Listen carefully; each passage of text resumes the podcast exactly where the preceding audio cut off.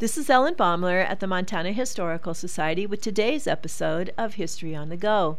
Henry Plummer, one time sheriff of Bannack, hanged by the vigilantes, is a controversial figure whose actions have been hotly debated.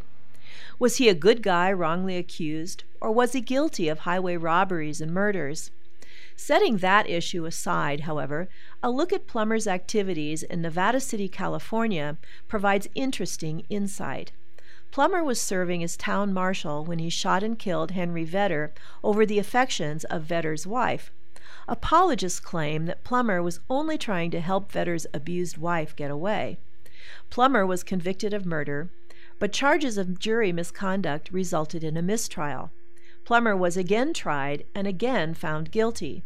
Sentenced to 10 years at San Quentin, Plummer used his considerable charm and good connections to convince prison officials that he was terminally ill with tuberculosis.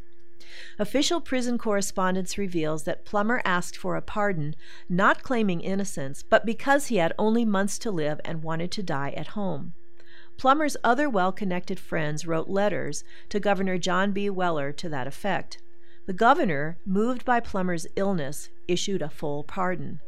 After serving only six months of his sentence, Plummer returned to Nevada City and was soon so healthy that the town reinstated him as marshal.